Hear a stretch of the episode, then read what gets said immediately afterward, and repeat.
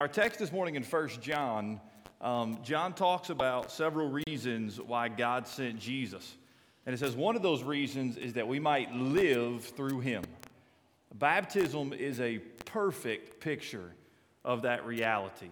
That through Jesus Christ, we were dead to sins, we're buried in Christ, and we're raised to walk in newness of life.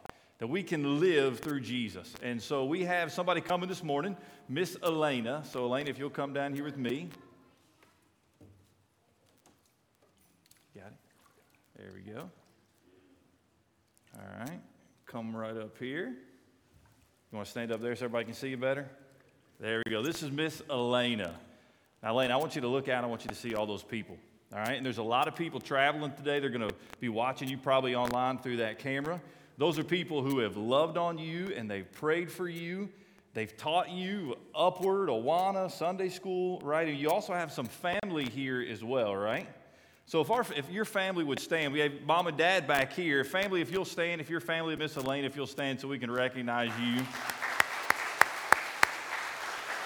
That's awesome. That's awesome. You guys can be seated. So a lot of people have loved on you. So Elena asked Jesus Christ to come into her life back in the end of last year. I think it was around Christmas time. And then COVID happened. And what we've seen over these last couple months, last couple weeks, is God really even working in her heart even more. And, and kind of that light bulb continuing to come on as to not only has she given her life to Jesus, but what Jesus has actually done for her. And that's awesome to be able to see that. So, Elena, do you confess this morning before friends, uh, your church family, and family that Jesus is the Christ and He is Lord and Savior of your life? Awesome. All right, step back here with me. So, based upon that profession of faith, if you put your hands up there, I baptize you, Elena, my sister in Christ, in the name of the Father, the Son, and the Holy Spirit, buried in Christ, raised to walk in newness of life. Awesome. Awesome, awesome, awesome job, Miss Elena. Praise God, praise God. Man, that is so awesome, regardless of their age, to see them give their life to Jesus and follow him in believers' baptism. Let's pray together and then we're going to worship together. Father, what a great way to start, Lord, our time of worship, of just this picture, Jesus, of what you have done for us. And we're going to talk about that this morning. God, that you loved us. Oh, Father, you loved us. You sent your only Son, your unique, one and only Son. Lord, to die for us, to die for our sins. He says, You first loved us, not that we first loved you. Thank you for saving us. Thank you for saving Miss Elena. Thank you for those who have poured into her life, who have taught her, who have just shown her Jesus. Uh, Lord, just continue to pray for her as she continues to walk with you, that you'll use her in mighty ways. Lord, speak to us today as we worship. In Jesus' name, amen.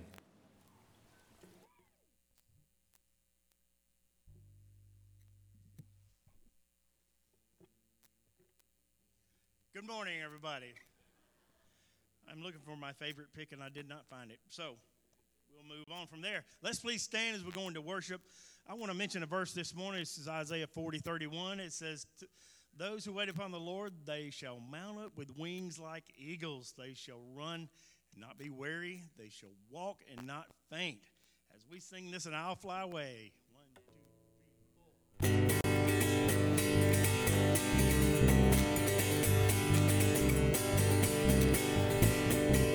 Some glad morning when life is o'er, I'll fly away to a home on God's celestial shore. I'll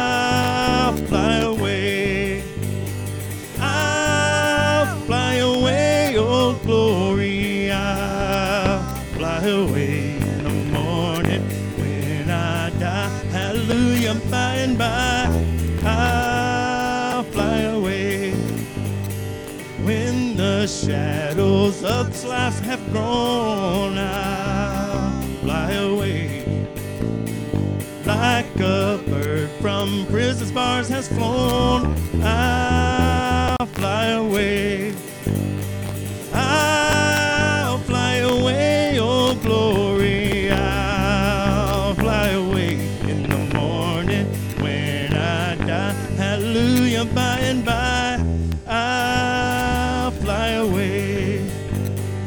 Just a few more weary days, and then I'll fly away to a land where joy shall never end.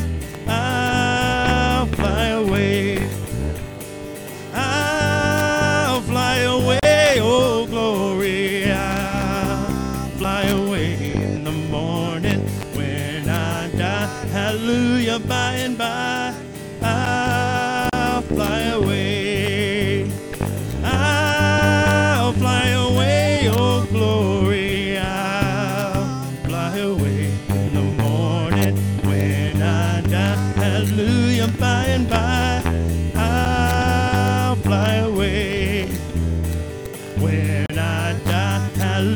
By and by.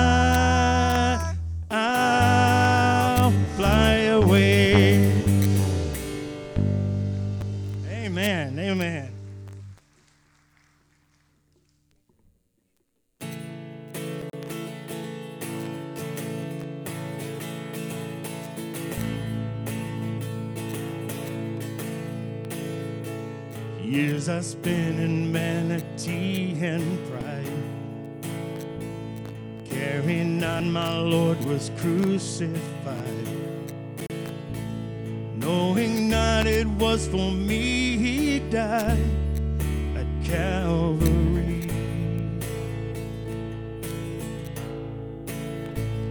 By God's word at last my sin I learned. Then I trembled at the law I'd spurned. Till my guilty soul imploring turned to Calvary.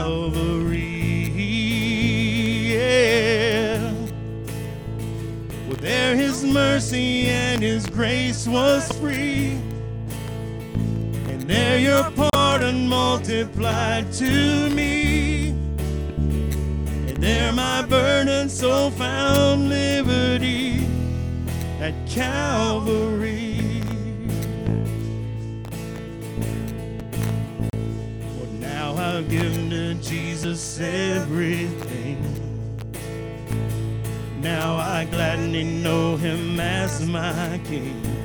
And now my raptured soul can only sing of Calvary. Yeah. Well, there his mercy and his grace was free. And there your pardon multiplied to me. There my burdened soul found liberty at Calvary.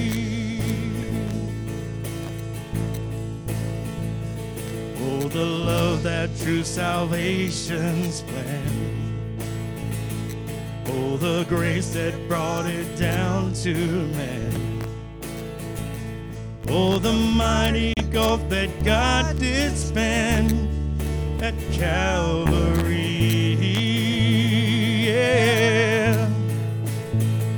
Cause there his mercy and his grace was free.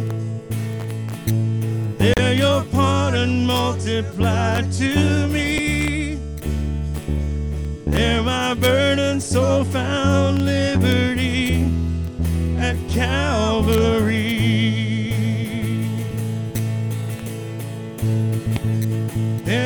Mercy and your grace was free.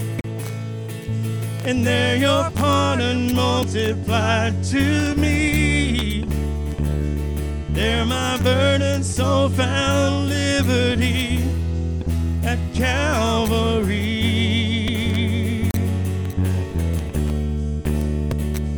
There my burdened soul found liberty at Calvary.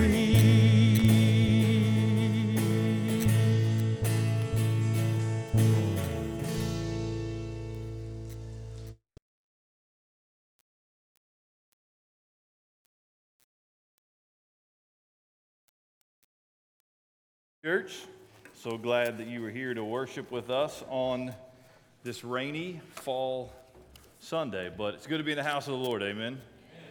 And again, welcome. If this is your first time here, we're so thankful to have you. Uh, you are our guest, and we're delighted that you would come worship with us here at Northside. I know you have a lot of options, a lot of different churches in the area, and you chose to, to come worship with us, and so we're so thankful for that. Uh, you should have had a bulletin there in your seats.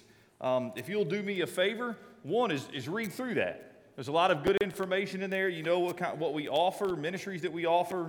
Uh, helpful is a calendar on the back. But also, there's a little tab that you can fill out and tear off. It says, Welcome to Northside. Uh, we would really appreciate if you would take just a few moments to fill that out. There's a box out there um, in the foyer that you can place that in at the end of the service. You can give it to me, Pastor BJ. Uh, we just want to know how to better serve you, how to pray for you, and uh, just want to be able to, to love on you. And so, again, so thankful that, that you're here. Blessed to have Elena's family with us. Privileged to have you guys with us as well. And so that's so um, exciting. Um, let, me just, let me just pray for us. We don't have a pray in the scripture this morning, but let me just pray uh, for us, and then we're going to continue uh, to worship. Father, it's good so good to be in, in your house. God, to be in your presence with our brothers and sisters in Christ. And Lord, I believe that you have a word for us today. Lord, as we get to see who you are, your very nature is a God who loves us. And Father, maybe somebody is here this morning and they're struggling with that. They're struggling with, does God love me? Struggling with just wanting to find love, wanting to find purpose, wanting to find meaning. And Lord, we see love in our text this morning. We see, Father, just how much you loved us, but how you first loved your Son, Jesus. How you are a Father from the beginning who has been loving the Son loving the Spirit in this interpersonal relationship. One God, three persons.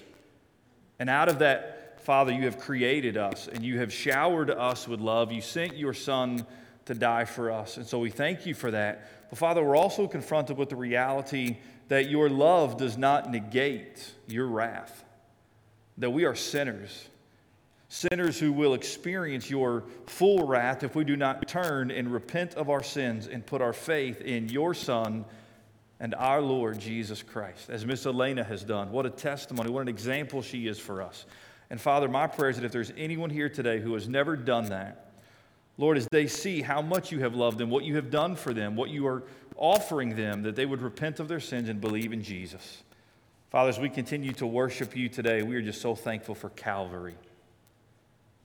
So, thank, so thankful for the mercy that you, you poured out there and the grace that you showed, but also that Jesus Christ is that atoning sacrifice, the propitiation for our sins. So, Father, be glorified as we continue to worship. In Jesus' name, amen. Would you stand and let's continue to worship this morning?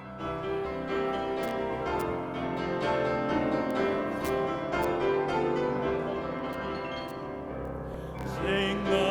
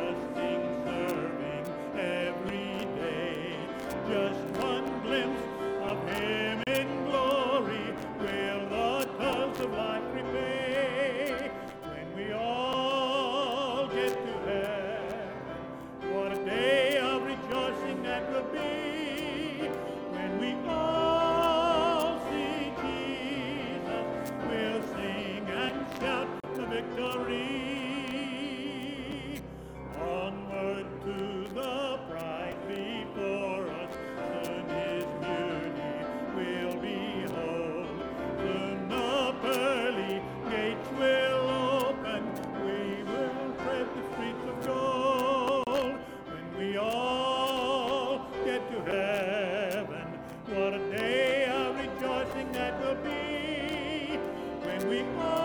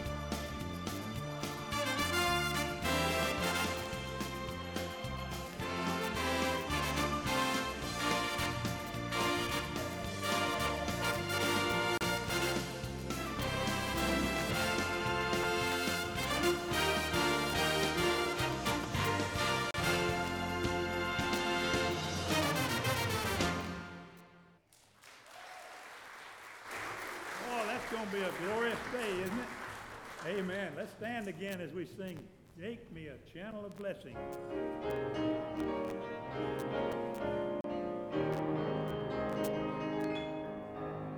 Is your life a channel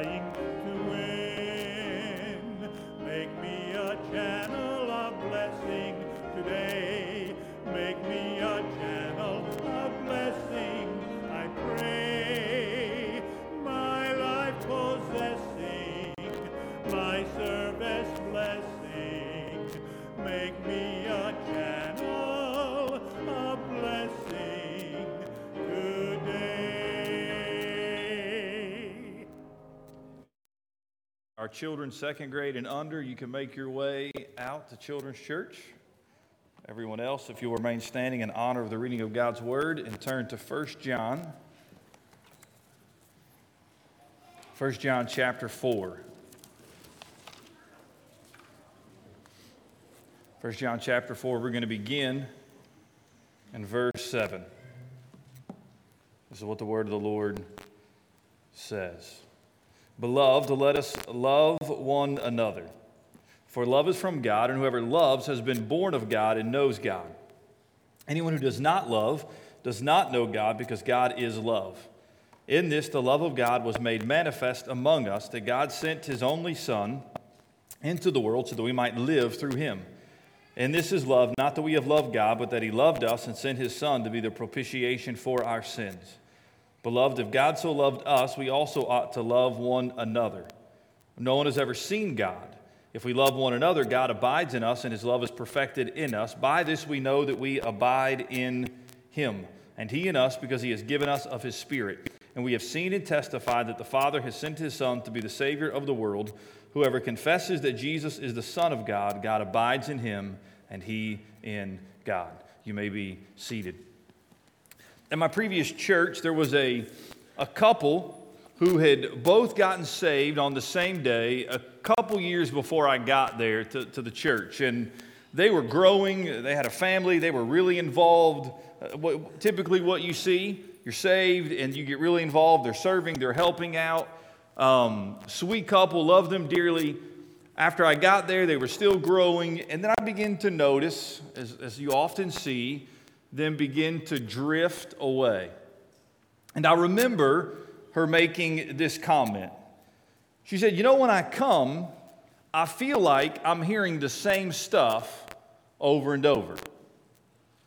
And I thought, You must not know your heart very well because we're all prone to wonder. It's the reason we need to hear the same thing over and over and over because we're quick to forget it. And so they begin to kind of drift away. Once that mindset of, I've heard this before, there's really nothing new to learn, begin to take over. As you're reading through First John, your thought might be when you come to verse 7 John, we've heard this before. This is now the third time in this short letter that he takes up the subject of loving other people. The third time. And you're like, John, you just covered this in chapter 2. Pastor, you just preached on this a couple weeks ago in chapter 3. We're really going to talk about loving one another again? And the answer is yes, we are. He says three times in our verses. Verse 7, let us love one another. He says it again in verse 11 Beloved, if God so loved us, we also ought to love one another. Verse 12 No one has ever seen God. If we love one another, love one another, love one another, love one another, why in the world should we love one another? That's what John's going to focus on this morning. I want you to notice three things from our text. Number one, I want you to notice that God is love. God is love. His very nature is one of love. Look what he says Beloved, let us love one another, for love is from who? God. The source of love is God. The source of love is God. For love comes from God. He continues Whoever loves has been born of God and knows God. Anyone who does not love does not know God because God is what?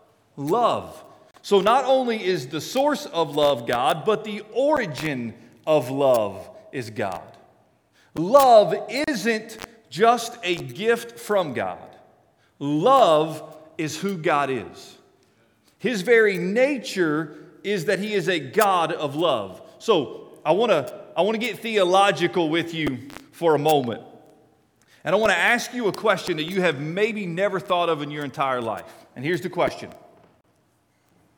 What is God doing before creation? What is God doing before creation? Let me first lay the theological framework here that we see the Trinity in these verses. So look with me in verse 14. And we have seen and testified that the Father, that's God the Father, has sent his who? Son. That's God the Son. So we have God the Father sending God the Son. Go back to verse 13. By this we know that we abide in him and he in us because he has given us of his what? Spirit. That's God the Spirit. So God the Father, God the Son, God the Spirit. So God is one God eternally existing in three persons. So just play along with me. How many gods are there? One. Has God existed for all eternity? Yes. How many persons? Three. One God in three persons who has existed forever and ever and ever. There was a time in which you were not. There was a time in which this creation was not. But God existed. So, what was God doing before He created the universe? He was loving. Jesus says this in John 17, if you will turn there. This is really important for something that you and I need to understand when it comes to who we are as human beings. Verse 23. Jesus says, John 17, verse 23, I and them and you and me, that they may become perfectly one, so that the world may know that you sent me and love them. That language of being sent, that appears in our text this morning, and love them even as you love me. Now, watch this. Father, I desire that they also, whom you have given me, may be with me where I am to see my glory that you have given me because, look what Jesus says, because you loved me before the foundation of the world. Before God spoke his creation into existence, God the Father, God the Son, and God the Spirit existed. And Jesus said, You were loving me. So God is first and foremost not creator. He will be creator. But first and foremost, He is Father. A Father loving the Son, Jesus Christ, from all eternity past. He has loved the Son. God is love. He doesn't become love once He creates, He is love. God is also relational. So hear me, this is important. God did not create because He was lonely. God did not create because He was bored, by Himself, nothing to do. God didn't create you because He needed you. And in our narcissistic age today, you need to know God didn't create you because He needed you. And God today doesn't need you.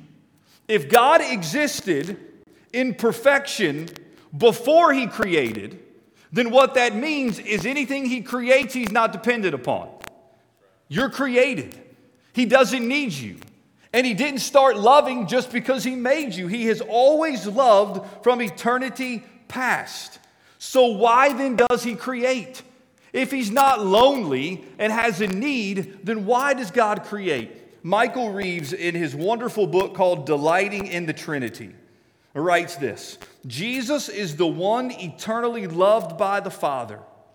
Creation, then, is about the extension of that love outward so that it might be enjoyed by others. God creates, and then God saves so that the love the Father has for the Son might be known to you. God loves you, and He first loved the Son. And out of that love for the Son, He delights in sharing that love with people, and so He creates. Not because you were necessary for His existence, but because He delights in loving, because that's who He is. Now, some people want to say God is love, and that's all that God is. But hear me God's love does not negate God's wrath. God's love does not negate God's holiness. You cannot say, well, God is loving. I can live however I want. He loves me. No, it doesn't negate it. In fact, we see God in sending his son deals with this wrath, deals with sin. So God is love. It is who he is in his very nature and He doesn't need you, and He doesn't need me. but yet he delights in us anyways because that's who he is. Notice, secondly, God has loved us in Christ. And we begin to see this love revealed to us. If you look there in verse 9, let's break this verse down. In this, the love of God was made manifest. It was made known, it was revealed to us. John Stott writes While the origin of love is in the being of God, the manifestation of love is in the coming of Christ. So God has always loved us, but we now see God's love manifested through his Son, whom he has loved for all eternity as the Son comes. We continue, verse 9. In this, the love of God was made manifest among us that God sent. Sent. That Greek word is apostello. It means to cause someone to depart for a particular purpose or mission. The one, the Son, who has always existed in relationship with the Father, is sent. He is sent. That word sent appears in the perfect tense. It means, as John is writing this, he is talking about how Jesus was sent in the past. His first coming had already happened. He'd already lived, died, and was raised from the dead. It happened in the past, but it has ongoing implications for us today. The fact that God sent his son still impacts us today. And look what else he says. In this, the love of God was made manifest among us that God sent his only son. You may want to underline that word only. The Greek word there is monogenes. Some translations interpret it begotten. For God so loved the world that he gave his only begotten Son. I don't know if begotten is the best way to interpret that word. I think a better translation is only. He is the only Son. It speaks of his uniqueness that he is the one and only Son. It was not as if God had 10 sons up in heaven and said, Hey, I'll give you one because I have nine more. He had one Son, the only Son, the unique Son, the very Son of God, the second person of the Godhead, the second person of the Trinity. He was the best there was to give. And God sent him at the perfect moment in history. At the right moment, God sent the Son. So hear me the God who is love is the Father who sends the Son whom he loves. Why does God send his only Son? He gives us three reasons here in these verses. We see there in verse 9 in this, the love of God was made manifest among us, that God sent his only Son into the world so that, why? Number one, so that we might live through him. The mission of Jesus, the reason he came, John tells us, is so that he might give life, so that we might live through him. Why? Why do I need life? I mean, I'm living and breathing right now. Why do I need life? And the reason I need life is because I was dead. The only reason you would need life, the only reason Jesus would need to come to give life is if he was giving life to dead people. That's what Scripture says. For we were dead in our sins and trespasses. For the wages of sin is what? Death. We were dead. And so Jesus comes so that dead people might have life. He came so people like Elena, who was dead in sins, might now live through Jesus. So people like me, who was dead, might now live through Jesus. You, hear me, not only are you not necessary in that God didn't need you to, to fulfill something in his life. He didn't need you, but also you had no life apart from him. No life apart from him. So, how? How do we have life? This is interesting. We have life because Jesus died. You can have life because God the Father sent the Son who died so that we may have life. So that's the first reason he sent. Verse 9 says that we might live through him. There's a second reason, verse 10. In this is love, not that we have loved God, but that he loved us. And here's that language sent his son to be the propitiation for our sins. Now, it's probably safe to say that you did not use the word propitiation in your conversations this past week. At the breakfast table this morning, if you were able to gather, you probably didn't throw the word propitiation out there. It's not a word we use a lot in 2020.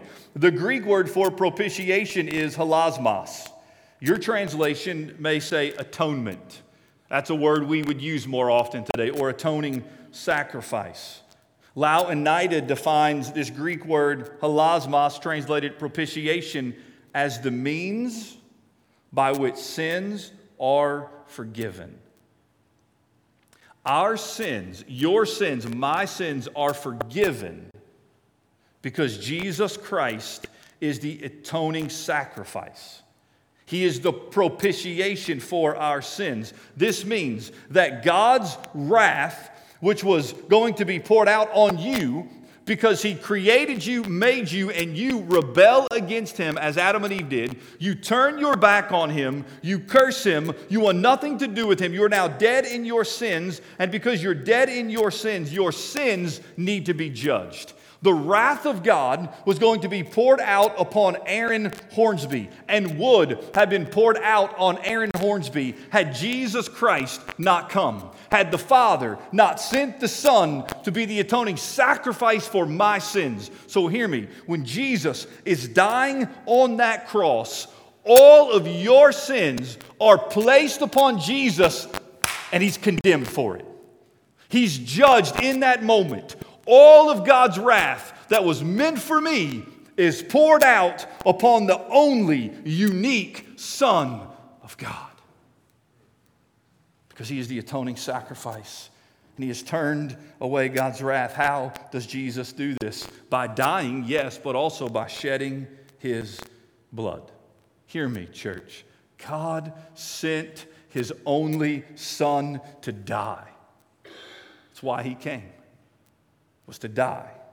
Not primarily to live, though he lives a perfect sinless life. Not primarily to teach, though he is the greatest teacher to ever walk on planet Earth. Not just to be an example, though he sets a perfect example for us. But he sent him to die. To die for who? Look what he says in verse 10. In this is love, not that we have loved God, but that he loved us and sent his son to be the propitiation for our what? Sins. Jesus Christ came to die for sinners. You were sinful. Hear me. Not only were you not needed, in that if you were to die right now, God's not up in heaven going, Oh my goodness, what am I going to do? I was dependent upon Aaron. God didn't create you because he was lonely or needed anything. And also, hear me, God did not save you because you were lovable. God didn't save you because He saw you and thought, man, what a lovable young lady she is. Just so wonderful, so sweet. Her grandma was just the best. I'm going to save her because of something in her. No, look what it says. In this is the love, not that we have loved God. No one can say, I first loved God. And therefore, God didn't love me. No, left to ourselves, no one would ever love God. No one would ever seek God. Why? Because we're not lovable. We're wretched sinners. And yet, God sends His only Son to be the propitiation for our sins. And then there's one more if you drop down to verse 14. And we have seen and testify, right, John's an eyewitness of this, that the Father has sent his Son to be the Savior of the world. How does he do this? How does he save us from our sins? Well, the Lamb of God, the Lamb that was without spot, without blemish, without any stain, takes away the sins of the world. Why? Because we were lost and in need of a Savior. God doesn't send the Son to be the Savior if there's no one who needs to be saved. Like, why would He do that? There's no one that needs to be saved. No, God sends Jesus to be the Savior because we needed a Savior. God has revealed His love to the world. Right? He sent his son to be the savior of the world. The world here referring to those in rebellion to God. We were all in rebellion to God, and he sends his son for the world. So, so let me recap. God didn't create you because he was lonely. Jesus didn't come to die for you because you were lovable. Jesus didn't give you life because you deserved it. Jesus didn't come to save you because you were a good person or because you first loved him. No, hear me. I am unworthy. I am undeserving. I was unlovable. I was a wretched sinner who deserved hell. And yet, God still sent his only son for me. Church, that is good news. Amen. That is the best news. That is what the world needs to hear more than anything else. Is yes, this is who you were because I was there, but God sent His Son for you. Yes, you are in the midst of sin now. Yes, you are living in rebellion to God now, but there is hope through Jesus because God the Father sent His only Son. If you would just believe in His name. Oh, we see the love of God for people, for Jesus, his son, supremely for us, his creation, all over these verses. And then notice, thirdly, God continues to love in and through us. Verse 12 No one has ever seen God. If we love one another, God abides in us, and his love is perfected in us. Notice what John says no one has ever seen God. No one while living on this earth has seen God. Danny Akin summarizes it well. No man has seen God in his unveiled essence, glory, and majesty. Anyone who saw a vision of God was simply seeing a theophany. Moses got to see the back of God. Maybe that's the closest anyone has come. But if you and I were to see right now God in his glory, in his essence, in who he is, you would die in a second. Maybe not even a second. Because we as sinners cannot see God in all of his glory and all of his majesty and all of his holiness. So if God cannot be seen, then how can he be known? John 1:18 tells us. It says no one has ever seen God. The only God who is at the Father's side, he has made him known. Jesus comes, God comes in the flesh and Jesus makes the Father known. Jesus points us to the Father. We say, well, wait, Pastor, when I go out to lunch today, Jesus isn't going to be physically with me. Jesus won't be physically with me at work tomorrow where I can say, hey, boss, this is Jesus. He loves you. He was, but now he's at the right hand of God the Father. So if Jesus is no longer here physically among us, how in the world will people see the love of God? Through you. That's how they see the love of God. That's what John says. No one has ever seen God, but if we love one another, God abides in us and his love is perfected in us. Akin goes on to write He can be seen, however, in the lives of those who demonstrate his love to others. When we love others, we are a visible picture of the love of God to the world. This is what, this is what Jesus said, and John was in the room when Jesus said it. By this, all people will know that you are my disciples if you have love for one another. I love what John Stott says. He says, No one who has been to the cross and seen God's immeasurable and unmerited love displayed there can go back to a life of selfishness. No one who has seen Jesus Christ and what he has done for him and has believed in that and repented of their sins and come to put their faith in Jesus, no one can go back to living a life of selfishness. God's love, you'll notice this on the screen, God's love is to be reproduced in us. How are men and women who do not yet God to know Him?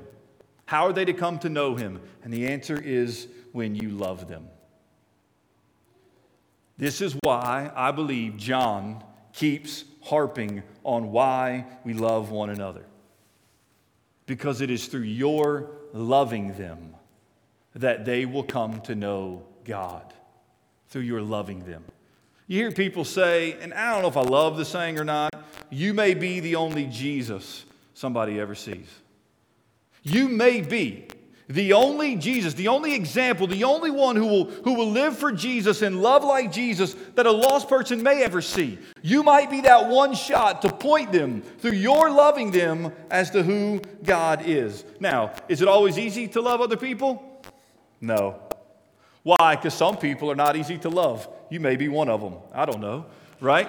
They, they make it very, very difficult, right? You may feel, you know what, that person's unworthy of my love. That person's undeserving of my love. Look, the way they treat me, the way they've talked about me, right? What they believe, what they think is so far from what I think and believe. They're not worthy of my love. But, church, this is where the truth of the gospel begins to transform our hearts because God so loved you when you weren't worthy, when you were unlovable, when you were difficult, when you ran from Him like Jonah, when you decided, I'm going to live for myself rather than the one who created me. When you rebelled against him, yet God loved you. Therefore, you also ought to love that difficult person. But how? How can we love them? Verse 13. God will not call us to do what he does not equip us to do. Verse 13, by this we know that if we abide in him and he in us, because he has given us of his spirit.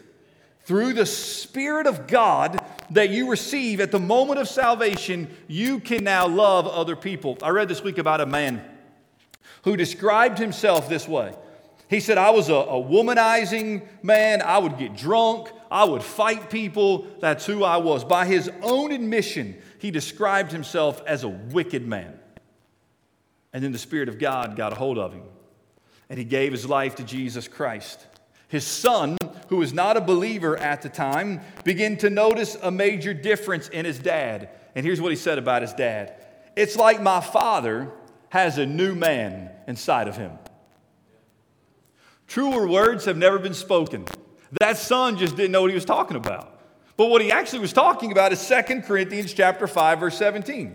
Therefore, if anyone is in Christ, he is a new creation. The old has passed away. Behold, the new has come. Church, hear me. If you've given your life to Jesus, you're not the same man, you're not the same woman you once were. You have been changed. And one of the things the Spirit of God wants to do in you is to transform you so that you begin to love other people, and in your loving other people, you point them to Jesus Christ. Hear me. What do your family members, your lost boss, your lost employees, the lost lady at Kroger, the, the person who is on the opposite side of you in the political world, the person that just drives you crazy, what do they need more than anything else? Listen, God didn't need you, but you need God. They have the same need that you have, and that is a relationship with God that comes only through Jesus Christ. That's what they need more than anything else. Yes, you can share your opinions on where you stand on certain things. Yes, you can post on Facebook if you want. Yes, you can bring up these conversations. You can talk about sports. You can do those things. But at the end of the day, what they need is Jesus. And you cannot hear me jeopardize a relationship over something petty, something worldly, when, when that relationship needs to be ongoing because what they need is Jesus. That means name calling, like ridiculing people, like abandoning people. Like when you do that, you cut off the relationship. So, so let me close this way. This is my prayer.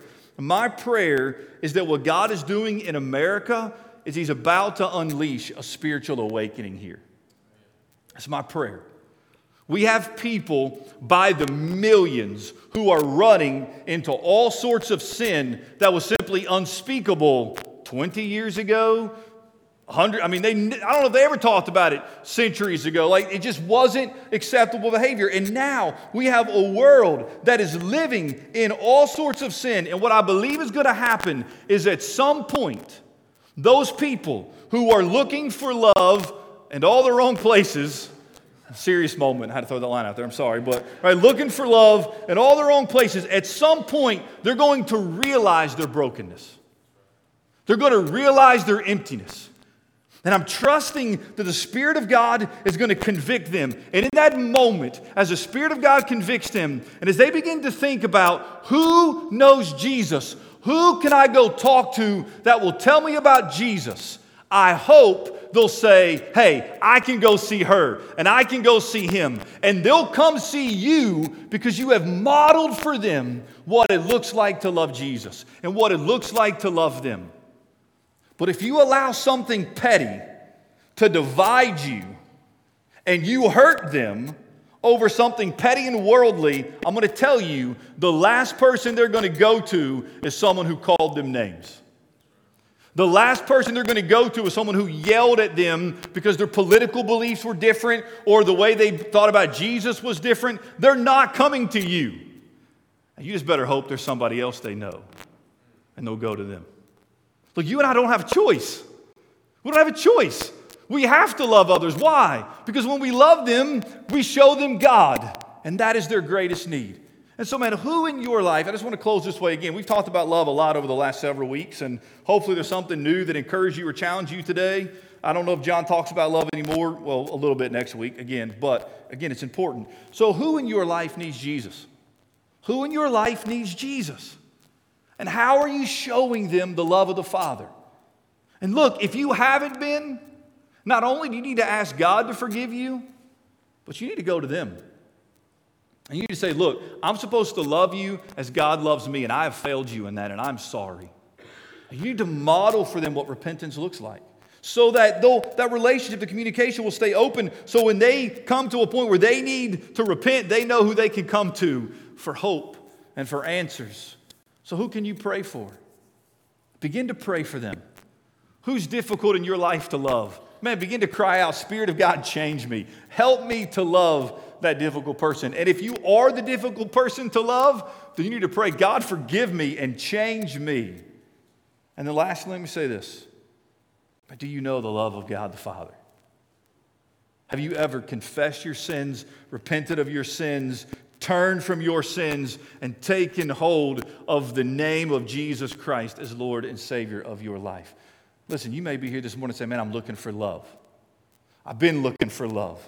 And I've turned every which way to find love, but there's one place you haven't turned, and that's to the Word of God. And that is to God the Father, who is love, and who sent His only Son so that you might be saved, so that you might be forgiven, so that you might have life. Will you believe in the name of Jesus? If you've never believed in the name of Jesus, will you give your heart and your life to Him as Miss Elena has done recently? Will you do that? Would you close your eyes and bow your head? Let me just lead us in a time of prayer, and then we'll close our service with some announcements, and then, and then we'll be finished. Right there where, where you are, would you, if you have never given your life to Jesus Christ, Maybe the Spirit of God right now is working in you and you're feeling convicted. Maybe your palms are starting to sweat and you're thinking, man, I don't know what's going on, but something's happening right now. Listen, that's the Spirit of God once again, through His grace, trying to communicate to you that you need to repent, that you need to turn from your wicked ways, that you need God, that you need a Savior, and Jesus is that Savior. This morning, would you right there just humble yourself and confess, Father? I turn from my wicked ways. I confess that I am unlovable, that I am unworthy, that you would send your son to die for me. But today is a turning point, Father. I'm confessing my sin and I'm turning from my sin. And I ask you, Jesus, to be Lord, to be Savior of my life, to give me life, abundant life, eternal life. Thank you, Jesus, for forgiving me of my sins, for taking the wrath of God upon yourself so that I might be made right with you. God, save me. If you would just cry out right now, God, save me, God will save you. He will save you. Whoever confesses with their mouth, or whoever believes in their heart, if you'll confess that Jesus is Lord, that God raised him from the dead, the Bible says you will be saved. Right now, He will save a wretch like you, like he saved a wretch like me, but you must turn to him. Father, I pray your word, Lord, was encouraging to us, that it was convicting to us, that it might, Lord, not return void. That if somebody needs to be saved, Spirit of God, that you will just bring them to, to repentance. And then, Father, I pray that you will help us Help your church, oh God, I pray. Lord, I confess there are times that I do get frustrated with the lostness around us and the direction that the world is heading. But God, the reality is, lost people are going to act like lost people. Unbelievers are going to do what unbelievers do. The reality, God, and where the real frustration should lie, and where we should really begin to pray for change, oh God, is when we see the church not acting like the church, but rather acting like the world. When we see believers who are filled with hate and racism and filled with just, just so much bitterness and anger, and we're ridiculing and putting people down, when believers act that way, Lord, that ought to really break our hearts. And Lord, if I'm guilty of that, wherever I'm failing to love, wherever I'm failing to show the love of Christ, God help me. God, would you help me? Would you help us to be as bold as the young girl in our church was last Sunday who went out to eat with her family? And she's the one that spoke up and said, Hey, how can I pray for you? God, give us the boldness of children. Give us that childlike faith that we would see needs and begin to love on people and share Christ with them and pray for them Oh God, today, wherever we go, may people see Jesus in us. May we be so filled with the Spirit that we can't help but overflow. Because, God, there are people that you have loved and there are people that you are about to save. And you're wanting to use us to proclaim the gospel to them. May we be faithful in that. God, we love you and we praise you. We ask all this in Jesus' name. Amen. Amen. Amen.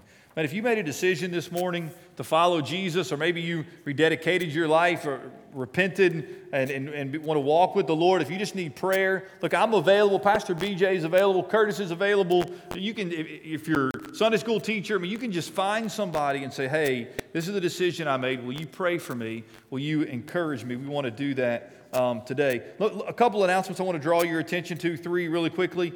Uh, number one, you'll see that there's an announcement in there about Rebecca. Rebecca Haddon is Donna Black's sister. Uh, she is in the process of, of going to Central Asia uh, to, to spend three years as a missionary. She came here uh, and spoke earlier in the summer. There's a way for you, an easy way, and if you don't know how to do it, find somebody younger who knows how to do it.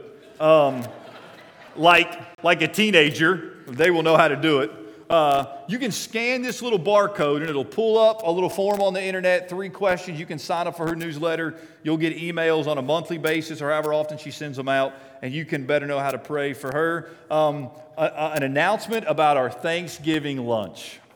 I know that's exciting, isn't it? Amen. We are going to do a Thanksgiving lunch. Now, it will look different to all of you, but it'll look normal to me because it's the first year for me. So, um, it is, it's Sunday, November 8th, so mark your calendars. We're going to be eating outside. We, we've got a tent.